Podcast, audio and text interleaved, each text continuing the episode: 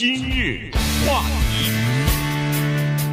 欢迎收听由中讯和高宁为你主持的今日话题。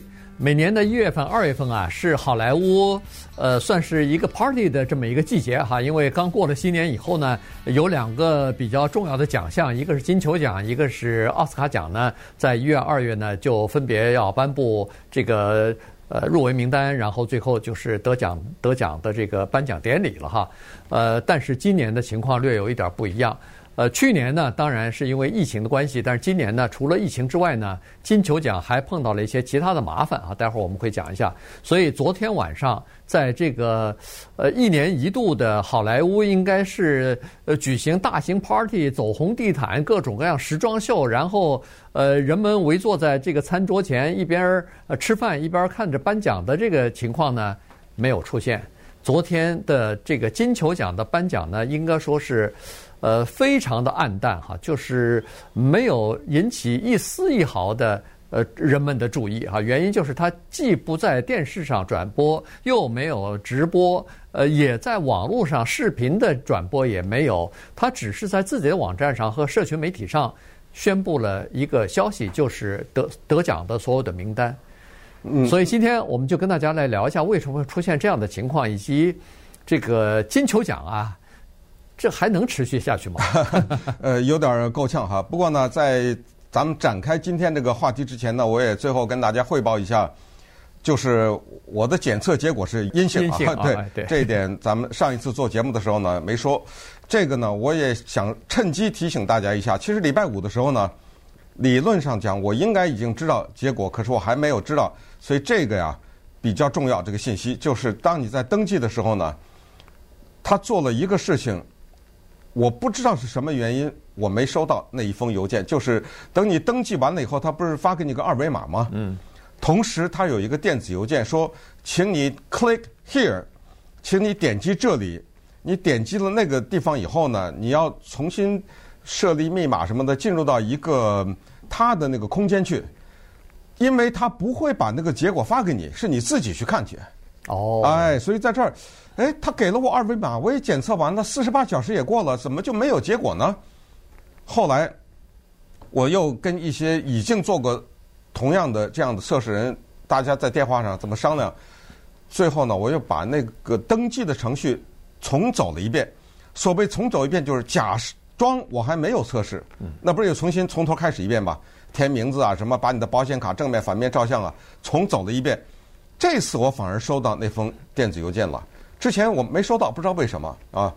然后我 click here，他说请按这里。我进去以后，又假装我重新没测试过啊，然后重新建立了这个档案以后，刷了一下那个结果，就一秒钟以后就出现了啊。然后我一看我是阴性啊，我把这个结果呢我也发给了相关的有关当局，没有那开玩笑了啊。我们就让我们大家同事也都放心嘛，对不对？我只是有一次流感，有一次伤风。那现在基本上已经全部的恢复，也已经不咳嗽了，所以今天呢就回来上班了。不过呢，这个结果啊，这个过程告诉大家，我觉得非常有必要啊啊，因为像我们这种这么熟哈，对这些系统啊什么的，还经常还栽在这上面。出错，对啊，你说到了七十二小时都拿不到结果，你到时候我你知道我给他发了好几个 email，根本没有下文。他有一个 email 说如果。你有什么问题，请跟我们联系。根本一点消消息都没有，石沉大海。我可以想象，嗯、太多的人，太多了。对，对、嗯、他要应付，他没有那么多的人力。对，所以我重走了一遍以后，才终于完成了啊，拿到了这个结果。所以这个宝贵的经验呢，也告诉大家。同时啊，还是这句话，如果有任何疑问的话呢，在网上啊，有一个这种群体，很多的这种群体，他们会告诉你。你比如说，你在网上 Google 打英文，你说我二十四小时什么七十八个小时还没收到结果，怎么办的话，也有这样的帮助啊。如果你身边没有这样的人给你这样的帮助的话，好，那我们回忆到今天的这个话题，关于电影这个事儿，我后来想了想，我们高宁啊，我们一起这一年，可能一般来说做这个今日话题这么多年，一年大概有那么三四天谈电影吧，是吧？嗯，对。啊，基本上就是挂在金球奖和挂在。奥斯卡奖这个上面，除非中间有什么大的一些，比如说什么《摘金奇缘》呐，什么知道吧？呃，这种有跟华人鱿鱼游戏啊之类的啊，对对对，跟华人相关的这些呢，有点新闻价值，我们会谈，所以我们比较少谈电影。我后来想想，这也是有道理的。其实，就我们对我们听众的了解呢，坦率讲，我不觉得我们的听众的绝大多数的人是金球奖和奥斯卡奖的那些电影的主要观众，你不觉得吗？嗯，对。啊，他们看韩剧也好看华语的各种各样的电视剧也好，或者追踪一些美剧也好等等，这种电影啊，所谓的得奖电影呢，我只是做了一个特别特别初步的，就只问身边的人，不是今年啊，年年都问，可以说除了那些。比较少的，在这个圈子的人，我把他们淘汰之外，他们不算啊，他们不代表我们茫茫的听众，真的很少，嗯啊，很少去看这些得奖的电影。今年的金球奖，昨天晚上没有大型的颁发，没有宴会，呃，没有主持人，没有一个一个的出来颁奖。你知道我一种什么感觉吗？我顿时有一种如释重负的感觉，我觉得非常的轻松。原因是。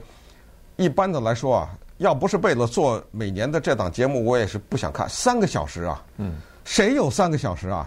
陪着他中间这些广告啊什么之类的，你就直接告诉我谁得奖就算了，知道吗？开场那个主持人一个有的时候是两个打魂插科一下逗逗乐，对不对？对，看看也就算了。所以我觉得挺好的。我觉得昨天我根本。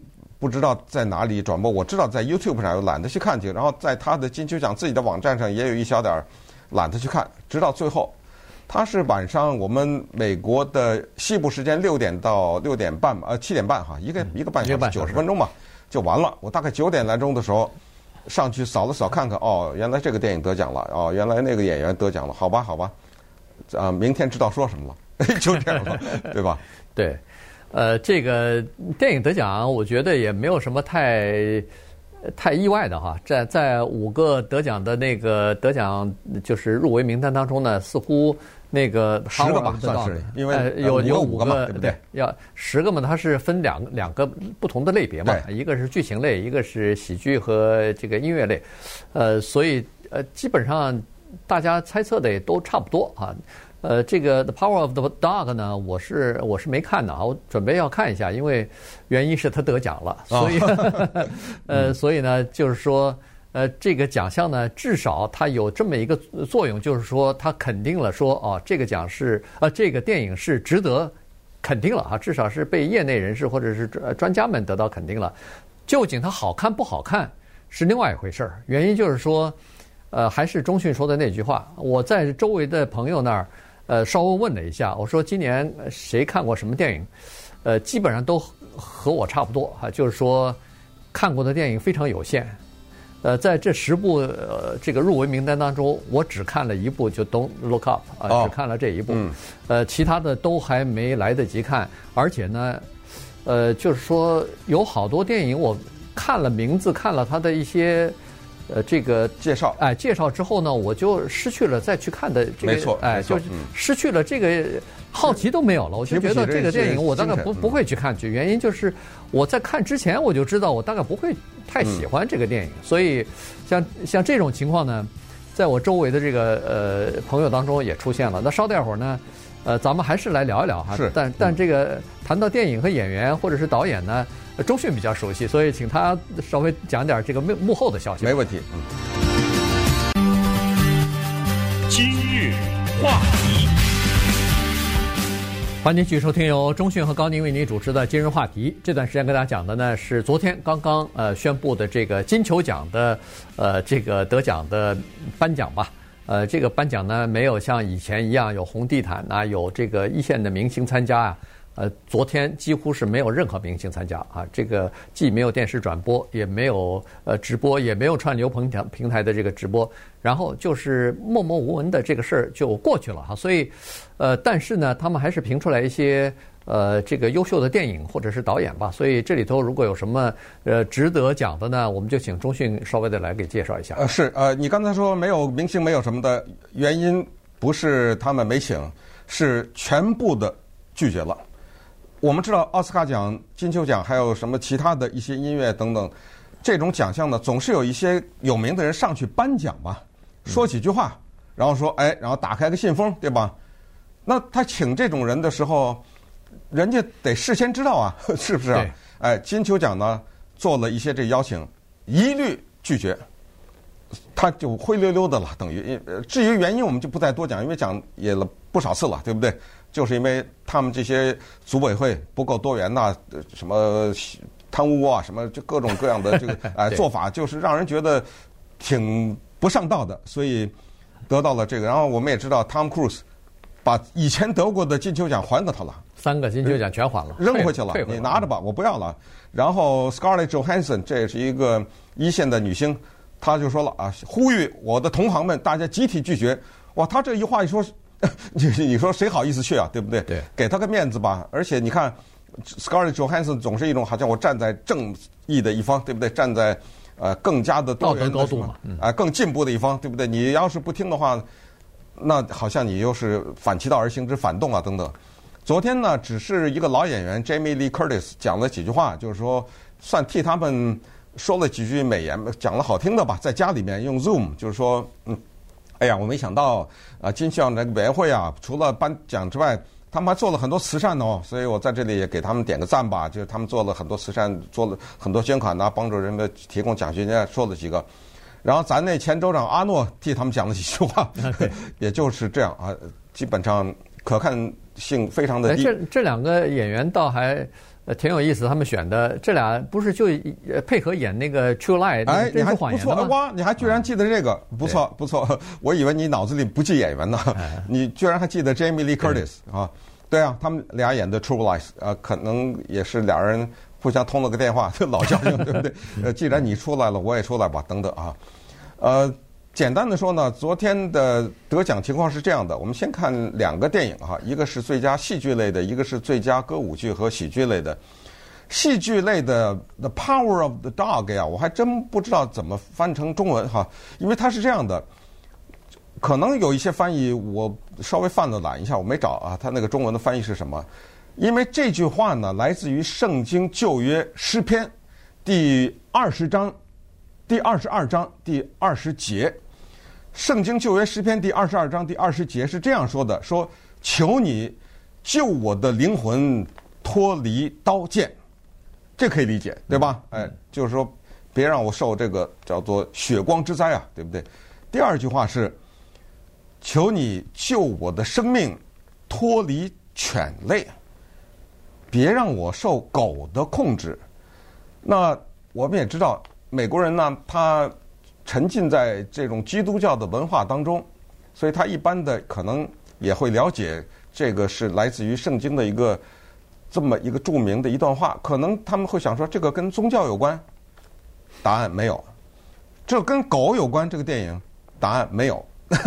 呃，里面是有一些狗的隐喻和名誉，呃，用到了狗。这个象征，但是这个电影绝对不是讲狗的，但是跟这圣经的这句话有没有关系呢？你要把它的引申含义引申出来，那是有点关系的。这个电影不太能剧透。之前呢，我们在讲它提名的时候，我曾经说过，这个电影它做了一个大型的铺垫，这个铺垫可能要在电影的最后六十秒钟你才知道。如果你比较敏感的话，你对电影的情节比较敏感的话，你可能会提前一点儿。但是呢，基本上要到最后。所以我现在如果说了的话呢，就没法看了这个电影。或者说，至少我觉得对一些人来说，他们很痛恨剧透的人，对吧？对。你等于这个电影刚开始我已经告诉你，哦，原来那个人是他，你知道？那那那就没意思了。不过我这里要打这样一个预防针。呃，高宁，呃，如果这个电影没有得奖的话啊。如果你之前也对这个电影不太了解，糊里糊涂就看的话呢，我认为你看到三分之一的时候，你一定关机。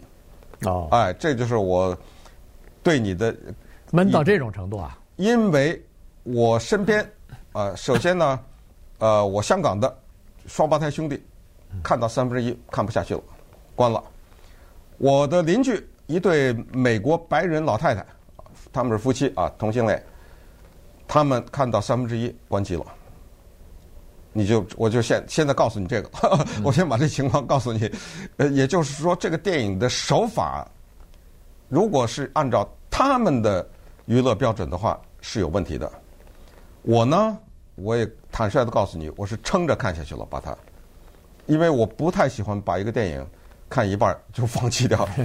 尽管在我的观影的历史上有过两三个，在为最近的五年之内是实在。可能算十年吧，是实在没办法看下去了。我真的看了不到一半就就扔了这个电影，就放弃了啊。也有过这种，这个电影就是这样的一个电影。那话说就是到这儿啊，就是一九二五年，在美国蒙大拿州呢，有这么一些叫做赶牛的人，他们就是赶着一群牛，他们又做这个牛的养殖，也卖牛皮啊，就这么。然后兄弟两个人，这个时候呢，就是他的这个弟弟。当到了一个村庄的时候，爱上了这个村的一个寡妇，最后和这寡妇结婚。可是这寡妇还有个孩子，这个兄弟俩的哥哥就对这个寡妇是莫名其妙的仇恨，呃，不知道为什么，然后就觉得这个寡妇的儿子对他构成某种威胁，直到最后就这样了。啊，你就这么个电影。但是这个导演呢是新西兰的女导演 Jane Campion。她得过奥斯卡奖，因为之前呢，九十年代的时候那个电影《Piano》啊，钢琴，这个电影 Holly Hunter 演的，Harvey Keitel，其中呢，她让一个年龄很小的 Anna Paquin 得了一个奥斯卡奖啊，她好像有史以来年纪第二小的。你还想知道什么吗？关于这个电影？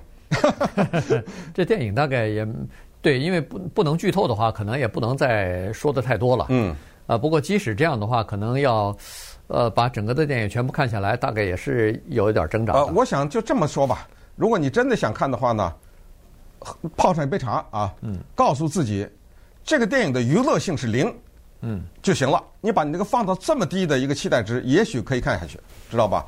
正像咱们之前看的说的那个无无依之地吧，啊，对，Nomadland 是这样，是吧？对，你要把它跟做一个，哎呦，接下来等会儿谁把谁杀了？哎呦，那后来又追到哪些？那这啊，你要这么一个心态，别看了，呃，这个电影。对，慢慢悠悠，慢慢悠悠，然后说话嘛，哼哼唧唧，哼哼唧唧，也听不太清楚什么这种的，你就跟着。但是你仔细的去品味的话，也许你是有这种心态看的话，可以。好，长话短说，咱们来第二个最佳喜剧歌舞类的《西区的故事》。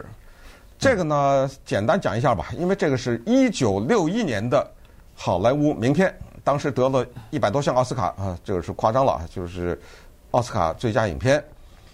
一般的来说呢，把一个曾经得过奥斯卡电影再重拍一遍，那叫做吃力不讨好啊。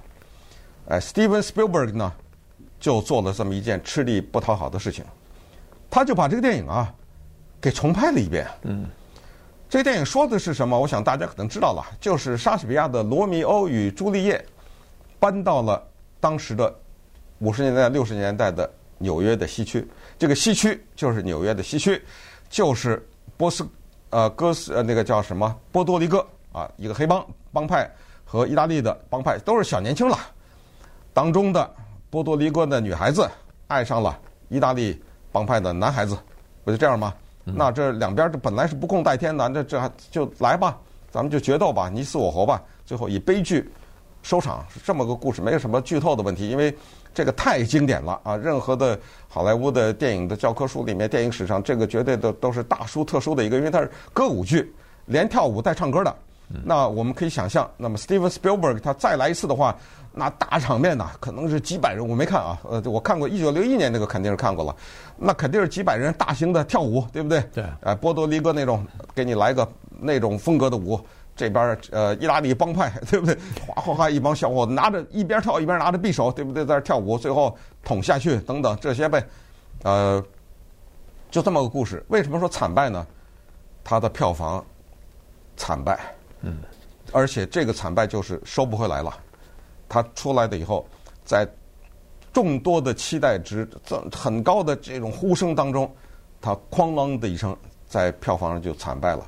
慢慢去总结什么原因吧，但是他得了最佳影片，就是喜剧和歌舞类的。对，呃，其实这次的这个金球奖呢，实际上呢是这样子哈。以前我们在节目当中曾经讲讲过，但是再简单的重复一下，就是说这次他采取了一个措施，就是不需要你去提名，呃，不需要你去报名申请去，是他们去帮你评。是。原因就是说，如果报名申请的话，现在不是这么多一线的演员，这么多制片厂，呃。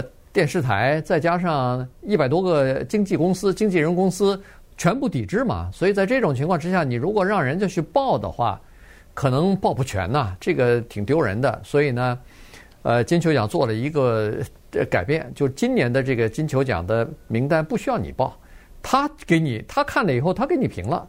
他自说自话的，不管你报没报，我都把这个电影，我我评最佳电影，评最佳演员，我不需要你报名啊，我我自己来评啊。所以是采取的这么个情况啊。所以现在可能接下来大概要看的就是，好，这第最佳演员、最佳导演、最佳影片什么都出来了，这呃金球奖的这个奖啊，会一一的，现在可能今天大概就寄出去了，寄给这个得奖人了。呃哦，你说退回去啊？对，现在就看是谁 谁接受了，谁比如说 Jane 不表示接受啊，这位女导演她拿了两个，因为最佳影片她拿，最佳导演她也拿去了啊啊，她拿了两个，她应该是不会退了，因为这是一个挺大的荣誉嘛，对不对？这个扇人家耳光啊，你知道吗？对，但是问题就就看吧，不知道没准哎，对，这东西很难说，没准就会有人表示我不接受或者什么怎么啊？这这这这个呢是。呃，现在业内也是比较关心的一件事。最佳女演员那是两个嘛，因为她也是两类嘛，对不对？戏剧类和歌舞类的，那就是 Nicole Kidman，她演谁呢？她演 Lucy，就是 I Love Lucy 那个啊，那个女啊。I Love Lucy 这个 Lucy 这个演员呢，演她呢，呃，和她生活中的先生，就是在当时那个黑白电视剧，那这个你应该看过吧？我看过。啊，这个她在那个电视那个那一对夫妻啊，嗯，在生活中也是夫妻。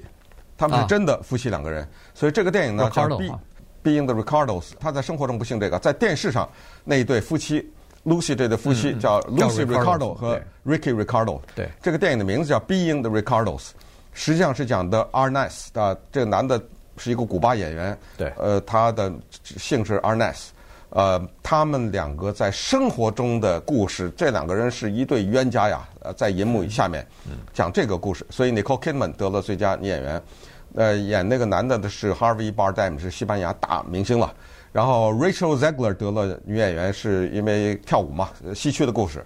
然后男演员呢是 Will Smith，啊，他因为演 Serena Williams 和 V 呃 Venus Williams，对，那那兄弟俩呃那姐妹俩的爸爸嘛，对不对？对。这个 King Richard 因为演这个电影得了男演员奖。然后呢是 Andrew Garfield，这是一个英国演员。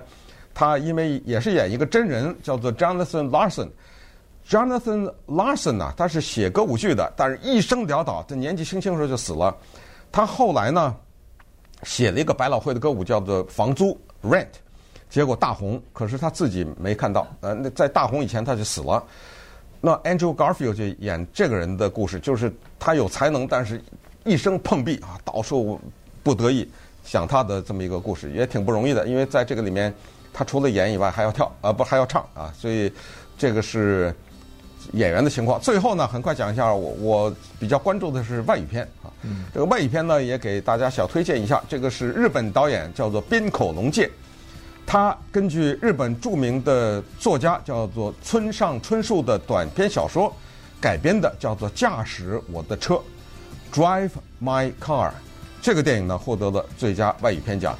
他讲的是一个日本的舞台剧的演员和导演，他呢的太太也是一个演员，结果有一天他的太太就突然消失了，找不到了。啊，讲的是这么一个故事，这个比较符合村上春树的风格。啊，在这里也顺便告诉大家，今日话题。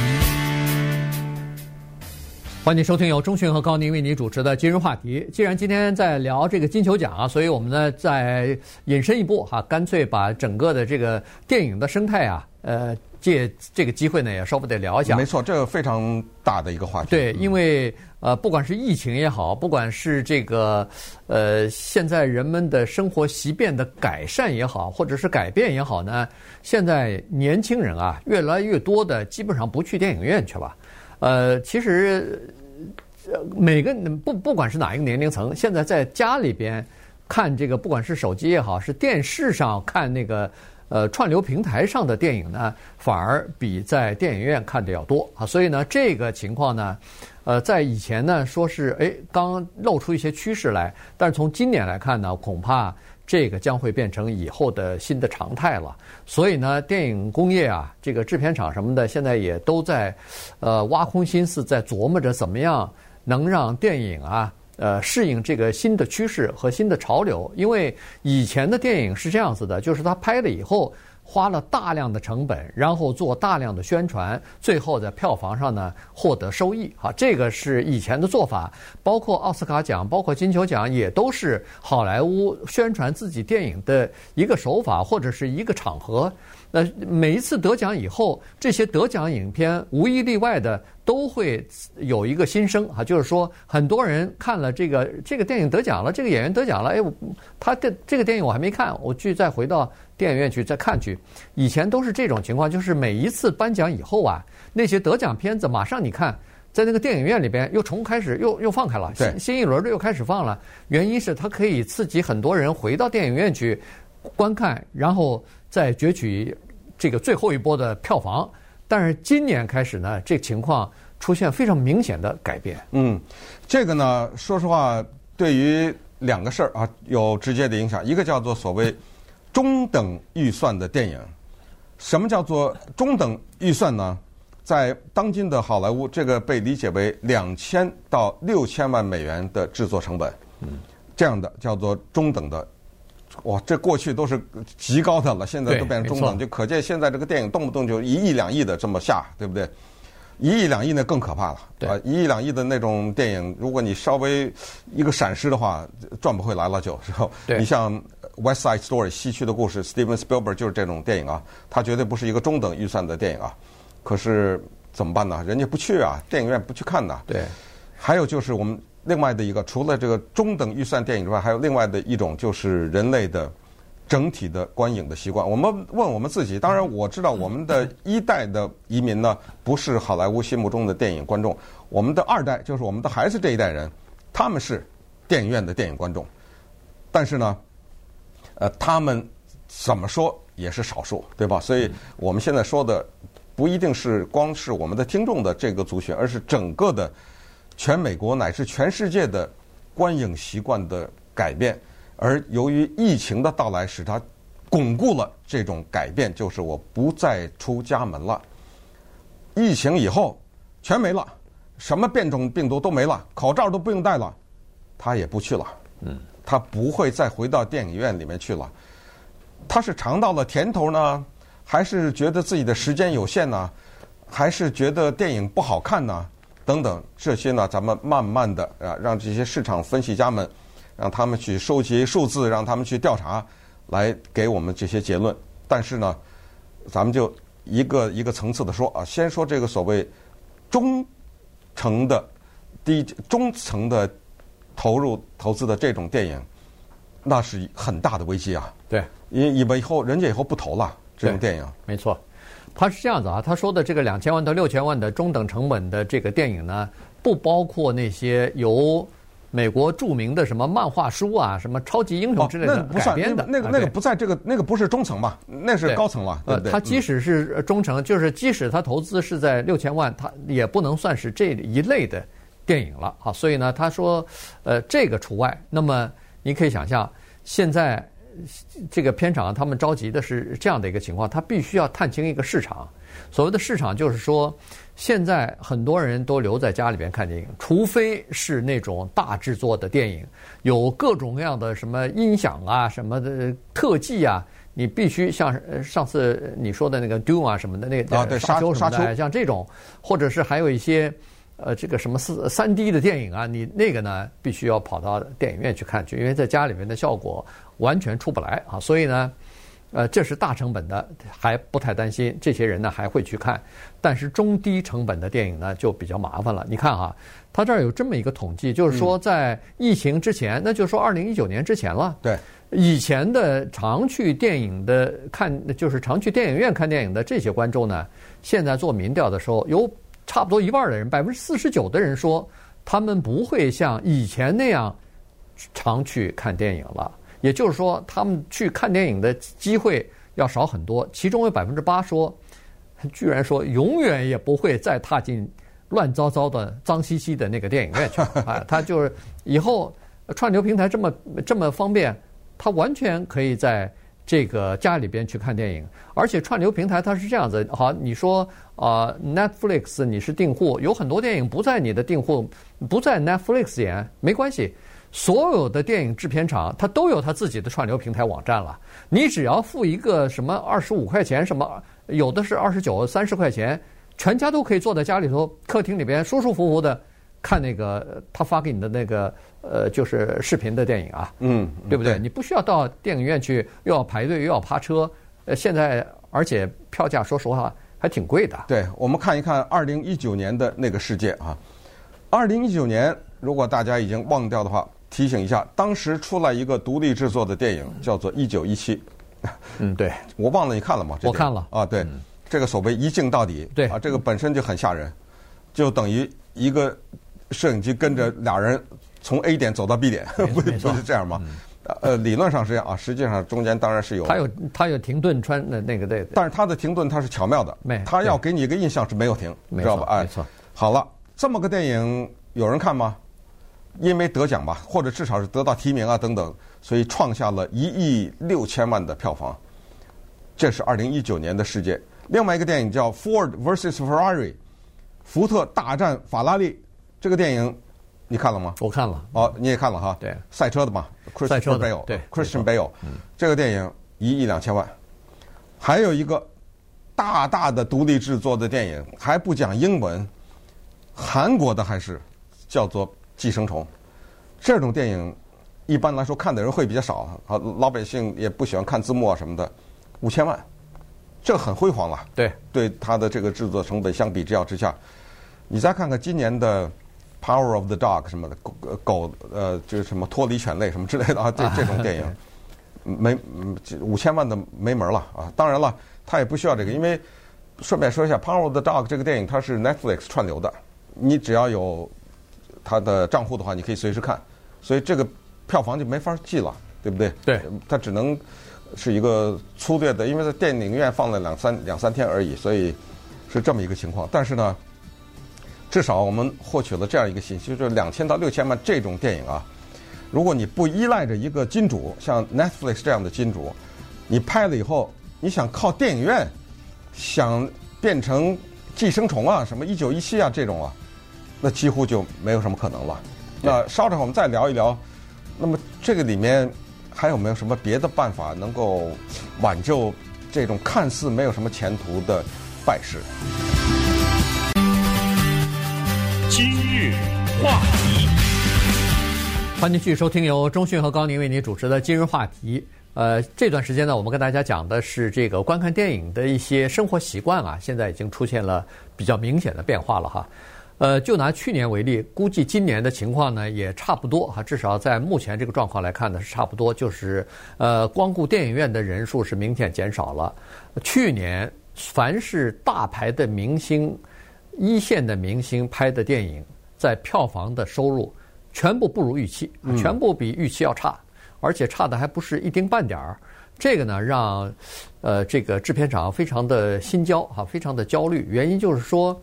如果以前这个大牌的明星、一线明星，这是票房保证啊，他为什么制片厂为什么愿意出这么高的价钱？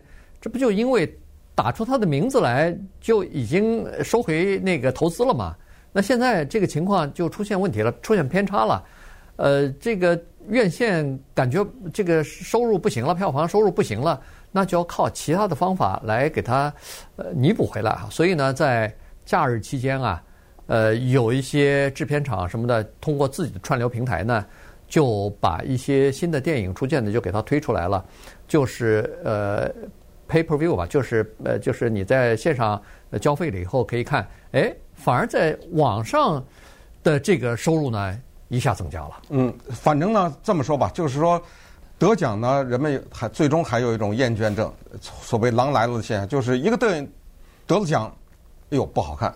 知道吗？对，一个电影得了奖不好看，那最后呢，这种狼来的效应就会反映在票房上面。以后老百姓呢就不太在意这种得奖电影。举例来说，去年的最佳影片叫做《无依之地》，不管是金球奖还是奥斯卡奖，知道吧？对。它跟前年的《寄生虫》比呢？刚才说《寄生虫》五千万，你知道中国导演赵婷导演的《无依之地》的票房是多少吗？三百万。嗯，这个已经是不知道该怎么说了，这个就欲哭无泪啊！就这种呢，就是表现出观影者的他们一种对这样电影的排斥。这是不是意味着这个电影以后这类电影就不应该拍呢？艺术家就不应该追求在生活中探讨一些真实的东西呢？再看看今年《Licorice Pizza》，这个呢叫甘草比萨饼，这个是 Paul Thomas Anderson，这是著名的导演。呃，时间原因不介绍这个导演了。他回忆自己小时候的成长的过程，那绝对你想想，他这个导演他肯定充满了感情吧，对不对？拍这个电影，贝尔法斯特。是 Kenneth Branagh，这是英国大明星啊，拍的自己小时候的成长的过程，还用黑白的形式。首先，我也不知道，茫茫大众多少有人知道 Kenneth Branagh 是谁，对不对？嗯、对。他是演莎士比亚成名的。顺便说一下，他导演的那一版《哈姆雷特》，他导演兼主演的大型的好莱坞大制作《哈姆雷特》，也算是诸多的版本当中比较优秀的一个。这是一个第二个电影，第三个叫《The Hand of God》，上帝之手。一说上帝之手，你知道说的是谁了吧？对不对？马拉多纳嘛，对不对？嗯、对踢足球的时候，一个手球混进去了。但这个是意大利著名的导演 Paolo Sorrentino Sorrentino 的今年出来的名片，回忆他自己小的时候，他的成长的过程，在生活中，他小的时候，意大利里面都有很多怪人。然后他自己的哥哥、他爸爸妈妈以及他第一次的性经验是怎么得来的，特别的有趣的这么一个电影。但是从我以上的这几个描述，你可以看出来，跟《无依之地》一样，这些都是倾注了很多心血的。可是呢，没有办法，你没有找到你自己的观众。可是这样的电影应该不应该有呢？阳春白雪一点的东西，那肯定是应该有的呀，对不对？呃，正如诺贝尔奖一样，诺贝尔文学奖其实已经变得十分的不重要，以至于到了这个程度。最后最新的这一期美国的著名的电视节目《Jeopardy》，你想想《Jeopardy》那些人什么不知道啊？嗯，什么能难倒他呀？就这道题难倒了他。这道题是说，诺贝尔奖有诸多的人得奖，其中有一个人叫 Louis Gluck，呃，Louis Glick，请问他得的是什么奖？那三个人没人拿出来。